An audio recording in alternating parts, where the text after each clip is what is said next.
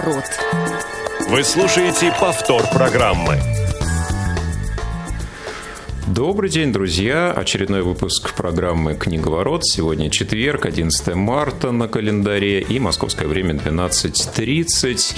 Ну и у микрофона Василий Дрожин вместе с моими постоянными соведущими. Я рад приветствовать Глеба Новоселова из теплого солнечного Омска. Глеб, привет. Всем привет. Буквально вот в последние минуты успел до вас добежать, потому что у нас на самом деле совершенно волшебная погода. Ты грелся, загорал, да, признайся? Да, у нас минус десять, и я прям грелся. Ну, для марта, наверное, может быть, это не так э, критично по сибирским меркам. Э, ну, давайте узнаем, насколько тепло э, в Самаре, где сегодня вместе с Федором Замыцким у нас есть еще один гость, которого мы несколько позже представим. Федя, привет. А у нас, знаешь, значит, минус десять по омским меркам — это курорт, всем привет. А у нас минус двадцать и очень сильный ветер. В общем, у нас по-своему тоже курорт, но немножко такой сибирский более. Угу. Да, ну, в Москве все хорошо, тоже где-то температура минус десять, может быть, чуть ниже, вот, мороз и замечательно, такое весеннее отличное настроение. Ну, слушайте, друзья, мы каждую программу, Вась, начинаем как настоящие англичане, говорим о погоде. Да, да, сразу становится понятно, что, собственно, других тем, скорее всего, у нас интересных не предвидится. Ну, на самом деле, где бы вы нас сейчас не слушали, какая бы погода у вас ни была на улице или за окном, я надеюсь, что сегодняшний эфир будет теплым, интересным и для вас в каком-то смысле познавательным. Этот эфир обеспечивают наши коллеги-звукорежиссер Иван Черенев и линейный и контент-редактор в одном лице Ольга Лапушкина, которая будет принимать ваши звонки по телефону восемь восемьсот семьсот ровно шестнадцать сорок пять или по скайпу радио точка воз. Ну и, конечно, будем ждать ваши сообщения, смс и ватсап на номер восемь девятьсот три семьсот семь двадцать шесть семьдесят один. Пишите, тем более, что сегодня эти средства связи вам могут пригодиться. Ну и, конечно, для тех, кто читает наши анонсы, напомню, а для тех, кто включился и не знает тему нашего сегодняшнего эфира, скажу впервые, что сегодня мы будем говорить о серии серии произведений Джоан Роулинг «Гарри Поттер». Действительно, вот наконец-то мы добрались и до этого интереснейшего произведения. И сегодня у нас есть по этому поводу гость. Он также из Самары. Мы рады приветствовать ценителя творчества Джоан Роулинг и конкретно Гарри Поттера Рустема Ахметшина. Рустем, добрый день и добро пожаловать в «Книговорот». Добрый день. Ну, поскольку впервые ты у нас в эфире на радио, расскажи, как сложилась твоя, вот, не знаю, твоя история любви именно с этим произведением, да, в каком возрасте ты ознакомился с Гарри Поттером, ну и как увлекся этой серией. Скажи, пожалуйста, когда ты первый раз лег в постель с Гарри Поттером? Ты же читал книги в постель? А, ну, было дело. А, на самом деле, я, можно сказать, что я отчасти рос вместе с Гарри Поттером. То есть первые четыре книги я прочитал, ну, наверное, единомоментно. А дальше каждую выходящую новую книгу я читал уже по мере того, как сам становился старше, и, соответственно, в книгах поднимались все более сложные, более значимые темы. А вот, друзья, просветите меня, пожалуйста, потому что я, на самом деле, в этом плане достаточно темный э, человек, потому что, ну, вот меня Волан-де-Морт. Творчество, да, да, даже, даже, наверное, еще более темный, если это возможно. Я м- с творчеством Гарри Поттера знаком очень поверхностно. А вот как-то получилось так, что когда была основная, наверное, повальная мода м- на эти произведения, она меня обошла стороной. Когда я сам решил обратиться уже, ну, вот, думаю, ну, как так, все читают, а я не читаю, да, все-таки надо посмотреть. Ну, что же в этом такого интересного? Интересного, что всех вот так увлекает. Но почему-то вот меня все равно не зацепило. Да? Причем это касается и книг, и экранизаций, хотя некоторые из них, ну, я смотрел и, в принципе, ну, считаю их достаточно достойными. Но, тем не менее, да, первые книги выходят там, девяносто седьмой, восьмой, девятый, да, двухтысячные года. У нас они появляются, насколько я понимаю, несколько позже, и первые издания, они все-таки такие, ну, сравнительно непрофессиональные, да, вот в какие годы, в какой период все-таки, как вы считаете, Гарри Поттер уже действительно у нас получил такую широкую популярность, широкое распространение? В принципе, скорее всего, Гарри Поттер именно в России стал относительно популярен где-то после года две тысячи второго - две тысячи третьего, наверное. После выхода первого фильма. Да, да. На самом деле фильм сыграл очень большую роль в популярности на Западе, то есть в Англии, в США, немножко пораньше популярность настала, но, тем не менее, фильм был именно такой важной точкой, после которой ну, популярность прям пошла в гору. И книжки начали больше читать, и самое главное, что даже сама Джоан Роулинг стала более серьезно относиться к написанию следующих частей, уделять больше внимания, прорабатывать какие-то несовершенства в том мире, в котором она выдумала, и решать те проблемы, которые она первоначально заложила. Там как получилось? Первые три книги, как сама Джоан Роулинг говорит, она писала просто для себя, без какой-либо надежды на то, что они будут когда-то всерьез кем-то читаться и будут опубликованы большим тиражом. Но так случилось, что книги оказались интересны читателям, и самое, наверное, главное, что они еще стали интересны и а, любителям фильмов, и заинтересовались крупные студии. Фильм был снят, стал популярен, книжки тоже стали популярны, и, соответственно, года м- после две тысячи второго - две тысячи третьего популярность прям начала расти, и, наверное, она а, там, ну, самый пик был, это вот э, до года, наверное, одиннадцатого, когда уже выходили последние фильмы, ну, именно из классической части Гарри Поттера. Сейчас, конечно, выходят фантастические твари и тому подобное, ну, это уже как бы несколько другое. Я бы еще добавил, вот помните нашу программу про экранизации, мы об этом говорили, а, тут, мне кажется, роль катализатора популярности Гарри Поттера тоже сыграла экранизация «Властелин колец». То есть, когда вышел «Властелин колец», а, мы говорили о том, что это было достаточно странно, этого никто не ожидал, именно этого огромного успеха в кинотеатрах, потому что, ну что такое трехчасовой фильм, а, который будет собирать там кинотеатры? Это, в общем-то, нестандартный киносеанс, расписание, в общем, сами знаете, как в кино строятся там двухчасовые слоты, и, в общем, это рушило все. И как бы кино не очень хотели ставить. И после этого, когда а, вот так вот выстрелил «Властелин колец», а, сразу выходит, а, ну, буквально сколько, через год, получается, экранизация Гарри Поттера. И снова трехчасовой фильм, и снова понятно, что будет продолжение. И мне кажется, вот на фоне популярности «Властелин колец», и ну, это стало дополнительным катализатором, во-первых, уверенности для создателей, а, так скажем, фильма, и уверенности в том, что нужно продолжать это снимать. То есть, вот. Ну, и, соответственно, уже популяризировались книги. Я, кстати, вот согласен с тем, что говорил Рустам, про то, что сначала все-таки стал популярен фильм, потом уже люди пошли читать книги. До этого а, книги читали далеко не все. При этом э, тут можно сказать, что на самом деле э, изначально вообще э, у э, снимающих фильм были серьезные сомнения в том, что вообще этот фильм будет иметь хоть какой-то коммерческий успех.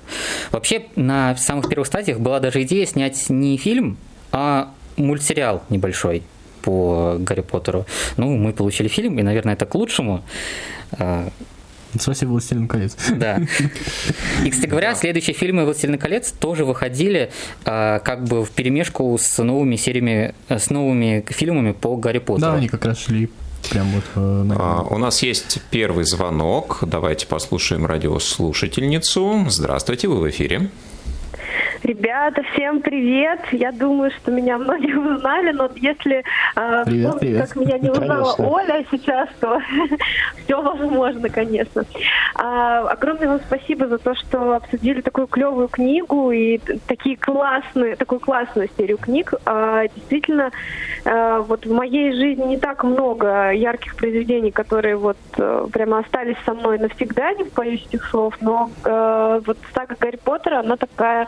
очень для меня ценная и яркая. И, кстати, вот я, наверное, не совсем соглашусь, что в провинции, где как раз я жила, когда только появлялись первые книги и первые фильмы, сначала становился популярным фильм, а потом уже книги. Мы всем классом, причем не только дети, но и родители читали Гарри Поттера, книги. И, наверное, уже вот дочитывая, по-моему, третью книгу, как раз вот первый фильм и появился. То есть вот мы всегда шли вперед по книгам. продвинуто, проницалось. Да, почему-то, почему-то так складывалось, но вообще э, есть такие моменты, которые до сих пор э, очень, ну, э, ярко э, можно вспомнить. Я не знаю, насколько можно спойлерить, да, в вашей программе, но э, там я не говорю вообще про смерть Дамблдора, да, это, это прямо отдельная тема, но там, не знаю, знакомство с дементорами, самое первое из третьей книги, это просто вот до сих пор мурашки бегут, поэтому вот какие-то такие вещи. Да, ну вот скажи, пожалуйста, как человек, который прочитал всю серию, который ей доволен, с твоей точки зрения, вот, наверное, ключевой вопрос нашей сегодняшней программы, в чем секрет успеха, популярности Гарри Поттера для тебя? Чем примечательна эта серия, почему она тебя так зацепила? Для меня эта серия интересна была тем, что, несмотря на все волшебство, которое описывалось в книге, я чувствовала, что Гарри Поттер – это такой же человек, как и я. Что он вместе со мной меняется, что он вместе со мной узнает какие-то вещи, вместе со мной приходит к каким-то выводам.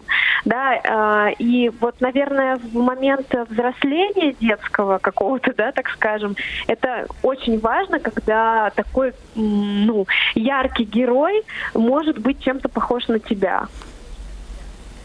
То есть такое олицетворение себя с героем... Ну, не, ну, вот олицетворение я бы не сказала, да, но какие-то вот общие вещи, общие мысли, которые герои книги в целом, да, выражают, когда ты вместе удивляешься тому, как же меняются люди и как оказываются отрицательными героями, отрицательными героями положительные, да, вот это, это, ну, это интересно.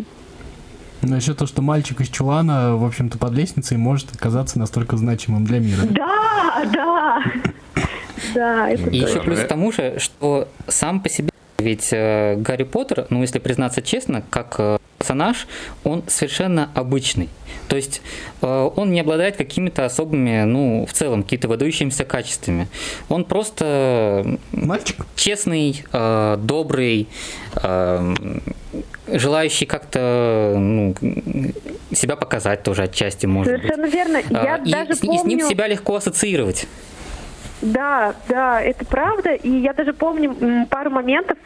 Во-первых, когда э, я думала, а вдруг, может быть, тоже где-нибудь я могу найти такую волшебную палочку, кто мне ее может принести с пером там, Феникса или кого-нибудь еще. Э, и все будет так же прекрасно, необычно.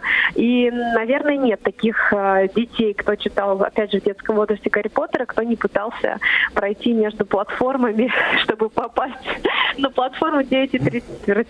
И разбивал себе лоб. Сколько я была такой, лбом, да. Да, да, совершенно верно. Дан, спасибо огромное. Действительно, я вот думаю, может быть, я все упустил в раннем возрасте, и просто мне не попалась эта книжка в нужный период, а потом время было упущено.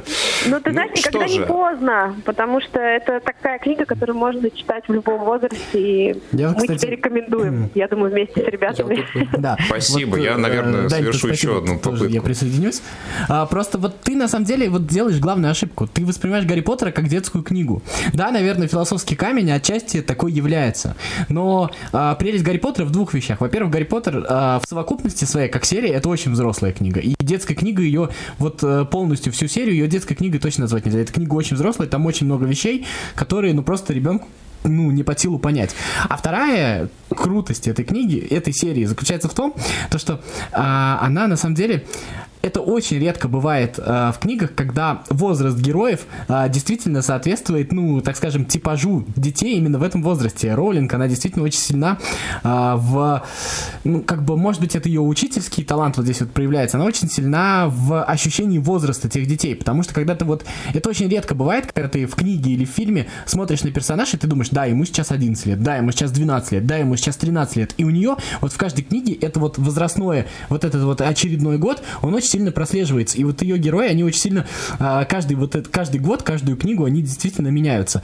И она, как учитель, возможно, она очень четко чувствует вот эту вот разницу и, у, у, и усложняет сюжет в зависимости от этого. Мне кажется, что вот это вот еще особая ценность. Не перестань воспринимать эту книгу как детскую. Причем персонаж, Нет, получается, я... угу. А, извиняюсь. Получается, что персонаж и вообще персонажи основные, они растут, то есть они серьезно меняются, у них меняются характеры, у них меняется представление о мире.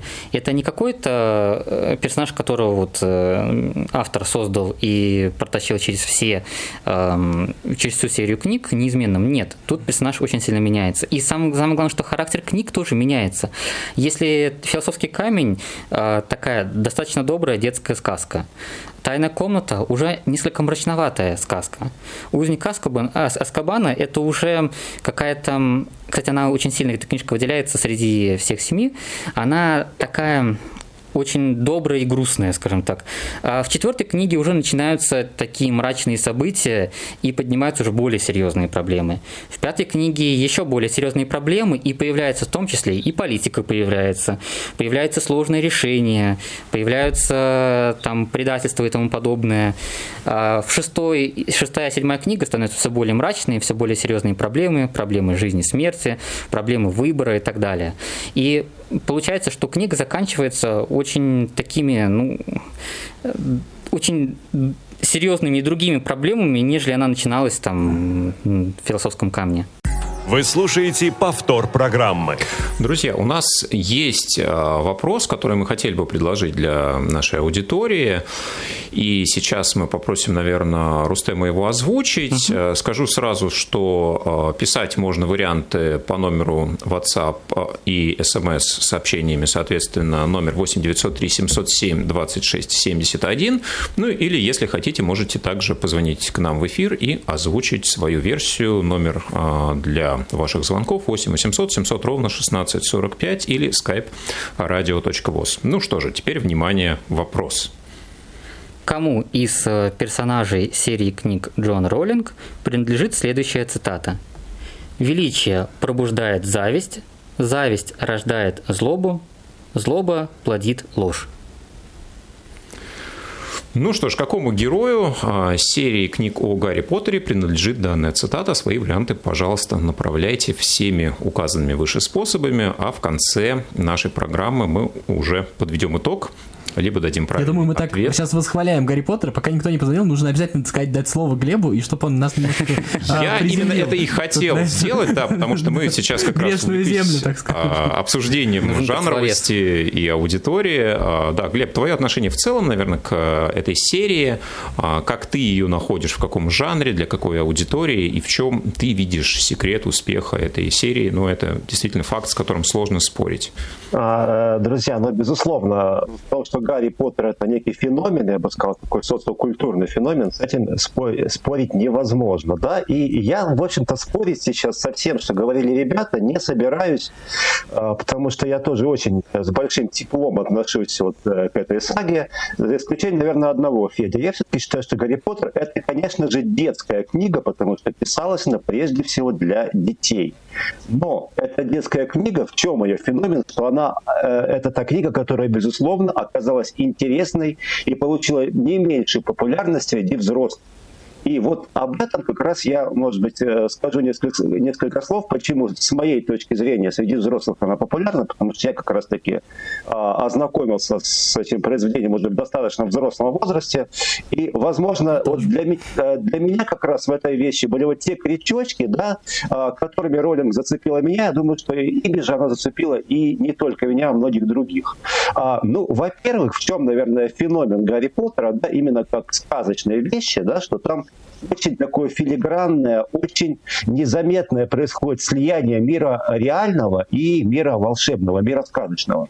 То есть если мы с вами возьмем какие-то фантазийные вещи, там, или сказочные вещи, классические, то есть ну, там начиная, допустим, с а, а, «Страны Оз», да, или там взять там, «Хроники Нарнии» Льюиса, там происходит, что вот есть мир реальный, а, в нем герой живой, герои живут по реальным законам, потом они через какой-то портал попадают в мир сказочный. Там совсем иные законы. да, что происходит в Гарри Поттере? Значит, вот эти два мира, они постоянно перемешиваются. Мир волшебный и мир обычный. И вот это смешение у нее получилось настолько аккуратно, что, ну, скажем так, швов не видно, да. И это, правда, вот, вызывает такие какие-то интересные ощущения. Значит, второй момент, второй такой перечетик, ну, на который лично я был пойман, это то, что все-таки Гарри Поттер — это классическая английская сказка. По крайней мере, во многом она написана по канонам классических, вот таких классических вещей, на которых, допустим, вырос я в свое время. То, что читал я в детстве, это тот же Питер Пен, там, это та же Мэри Поппинс с Вишневой улицы. И вот во многом язык, даже обороты, они, особенно вот посмотрите, как начинается, допустим, «Философский камень», и загляните, допустим, в книжку Мэри Поппинс, как она начинается. Все очень похоже. И вот это, вот, не знаю, может, какие-то ностальгические чувства, они тоже, конечно, цепляют. Ну, не говоря уже о том, что на Гарри Поттера первый книжки выходили в такой период самого дикого разгула вот этого постмодернизма, когда над всем было принято просто стебать безудержно. И сказки это были все, и фэнтези это было со стебом все.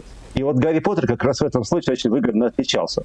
Вот. И, наконец, третий момент, который, мне кажется, тоже взрослых очень сильно может цеплять, это то, что, конечно, для человека с большим кругозором, у которого, ну, вообще, в принципе, есть какой-то кругозор, который читал что-то помимо Гарри Поттера, по всему тексту произведения раскиданы такие, ну, скажем так, пасхалочки, да, когда можно посмотреть, вот это вот отсюда заимствовано. Ну, не то, что заимствовано, а то есть намеки на различные другие произведения, да, то есть какие-то аллюзии, какие-то цитаты, даже подчас прямые. Ну, сейчас, чтобы далеко сильно не вдаваться, можно множество назвать, но я вот могу назвать две вещи, которые, ну, первое, что приходит на ум, то есть фактически дословно там есть местами цитируется.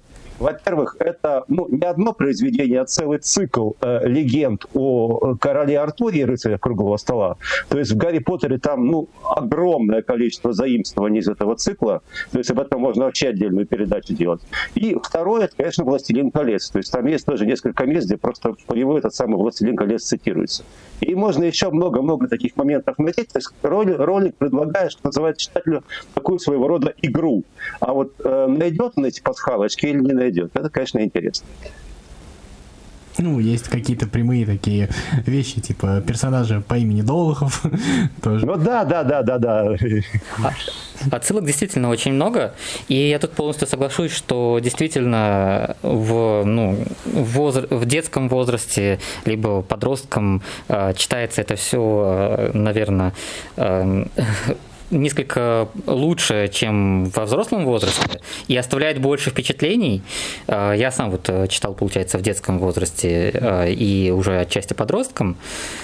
И у меня э, эта серия книг стоит примерно на одном и том же уровне, что и «Властелин колец». То есть настолько же с такими теплыми чувствами я ее вспоминаю. И еще самое главное, что, наверное, нужно отметить, что именно Джоан Роулинг э, оказала большую поддержку в э, при появлении интереса у детей и подростков к, чти, к чтению. Э, большое количество, например, моих знакомых, кто всерьез сам взял в руки книгу и начал читать, э, это именно заслуга вот этой серии книг и Джоан Роулинг. Э, то есть, действительно, э, это книги, которые могут увлечь. Ну да, у многих детей действительно была первая книга, и потом продолжили, действительно так. У меня есть такие одноклассники, такие знакомые. А, я тут единственное, то, что когда вот вы все-таки прям так настаиваете на детской книге, я согласен, я даже понимаю, о чем говорит Глеб. Я бы единственное, что сказал, я вот уже читал, ну и как бы не совсем, конечно, прям во взрослом возрасте, но мне там было двадцать три - двадцать четыре года, я очень поздно прочитал. Нет, так как, как я «Философский камень» читал в детстве, а «Тайную комнату» там еще где-то смотрел, а вот прям полностью вот всю серию взять и прочитать от начала до конца, это мне прям уже, ну, было достаточно много лет. Вот, и а, я... не секунды, то есть, э, да, «Философский камень» у меня как-то остался сказкой, но все остальное время я все равно воспринимал эту, м- наверное, ну, это смотря что говорить. Понятно, что... Э, э, не все сказки, так скажем, являются сказками. Я вот про что говорю. Я говорю про то, что а, а, под сказкой действительно существует огромное количество мыслей, огромное количество метафор, о которых мы, к сожалению, сейчас не успеем поговорить, но а, которые совсем-совсем не детские. А, я думаю, что, он, безусловно, ва- важно отметить, что она планировалась как детская книга. Я думаю, что Роулинг вряд ли предполагала что-то большее, но то, во что она выросла, я думаю, что а, сама Роулинг этого не ожидала, и это тот случай, когда книга, в принципе, переросла автора своего в каком-то смысле. Ну, вот это уже немножко даже другая история. Я надеюсь, что, может быть, у нас будет возможность какой-то из передач эту тему продолжить, потому что очень интересно то, что, конечно, стало происходить с Джоан Роулинг и вообще со всем вот этим вот придуманным ей миром после того, как была написана седьмая книга. Это, конечно, отдельная история, и тут тоже есть что обсудить. Получается так, что последние э, программы, когда мы обсуждаем конкретные книги, мы берем э, тех людей, у которых, по сути, главная книга всего их творчества написанная, да, и с Роулинг это та же самая история, единственное отличие, здесь не единственная книга, а серия книг, да, которая выделяет Роулинг и делает ее известной. Но вот смотрите, что м- отделяет и выгодно отличает эту серию от многих других, да, часто получается, что к концу серии, да, вот книги все-таки теряют в определенной новизне и скатываются к определенной такой силе инерции, да, то есть люди читают, потому что помнят успех, помнят героев, хотят проследить за развитием сюжета. Вот с истории Гарри Поттера этого не наблюдается, да, то есть здесь ну... есть определенная эволюция, о которой уже тоже говорили, да, и возрастная, и м- сюжетная, да, и с точки зрения морали более какие-то сложные конструкции уже вводятся. Вот это, наверное, одно из таких отделяющих, да, и выгодно отделяющих именно произведения Гарри Поттера. Действительно, целая вселенная потом получилась из этого, и уже все, что пыталась Роулинг писать, да, даже пробуя себя в детективном жанре под псевдонимом, да, эксперимент показал несостоятельность, потому что удалось набрать читателей только когда стало понятно, что это творение Роулинг. Ну, к сожалению, вот я не совсем готов согласиться, Вася, с тем, что э, эта серия э, нисколько не потеряла с каждой новой книгой, но я не могу не, все-таки не пролить ложку дегтя. Вот э, это, наверное, беда, беда любой саги, да, к сожалению, и у Джоан Роулинг не получилось. Вот я не согласен с тем, что ребята говорят, что она э, каждую новую книгу все лучше и лучше оттачивала. Вот с моей точки зрения, к сожалению, э, э, к сожалению, нет, да, то есть вот моя, допустим, любимая, э, ну, наиболее такая трогательная, чем моя, моя вещь из всего цикла, это пятая книжка «Орден Феникса». И вот, как мне кажется, после нее как раз происходит очень резкий спад. То есть фактически две последние книги, это то, что называется, уже были написаны, ну, как будто бы через силу. То есть там настолько чувствуется, что она многие вещи пытается скомкать, а многие вещи просто а, а, теря, теряется логика сюжета. То есть, ну, об этом можно отдельно говорить, я просто сейчас не хочу занимать время, да, потому что я могу все оставшиеся две минуты об этом говорить, все равно не успею сказать всех моментов. Но вот факт в том, что, к сожалению, к сожалению, и Роулинг не удалось а, вот в течение, на протяжении всех семи э, вещей, да, продержать вот ту динамику сюжета, которая у нее э, существовала э, в первых книгах. Я коротко, если я шестую книгу считаю провальной, а седьмую, ну, она лучше гораздо. Согласен, шестая, безусловно, провальная, но седьмая, значит, все бы хорошо, если бы не последние главы. Последние главы просто ужасны. Ну что, друзья, уже а так потихоньку мы подбираемся к финалу. Сейчас, да, Рустем, если есть комментарий, то прошу, и уже давайте озвучим правильный ответ, потому что, я так понимаю, его к нам не поступило. Тоже соглашусь, действительно, у меня тоже, наверное, пожалуй, любимые пятая и седьмая книга, и фильм, кстати говоря, пятый тоже, на мой взгляд, один из самых лучших из серии. Мне фильм лучше третий. Не знаю, а мне третий, наоборот, очень не нравится. Давай правильный ответ, кто это все-таки сказал? Прочитай еще раз цитату, давай. Еще раз цитата. «Величие пробуждает зависть, зависть рождает злобу, злоба плодит ложь». Это сказал э, Волан-де-Морт, Как ты посмел его назвать? А, да. А, в шестой книге, по-моему, двадцатой главе, если я не ошибаюсь. Я специально посмотрел. Ты сейчас как Библию цитируешь. Я специально вчера гуглил именно в какой главе это, так что...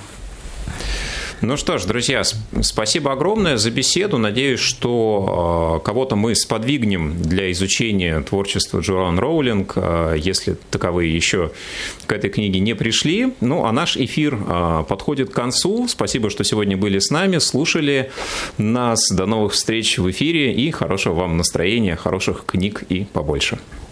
Пока-пока. Книговорот.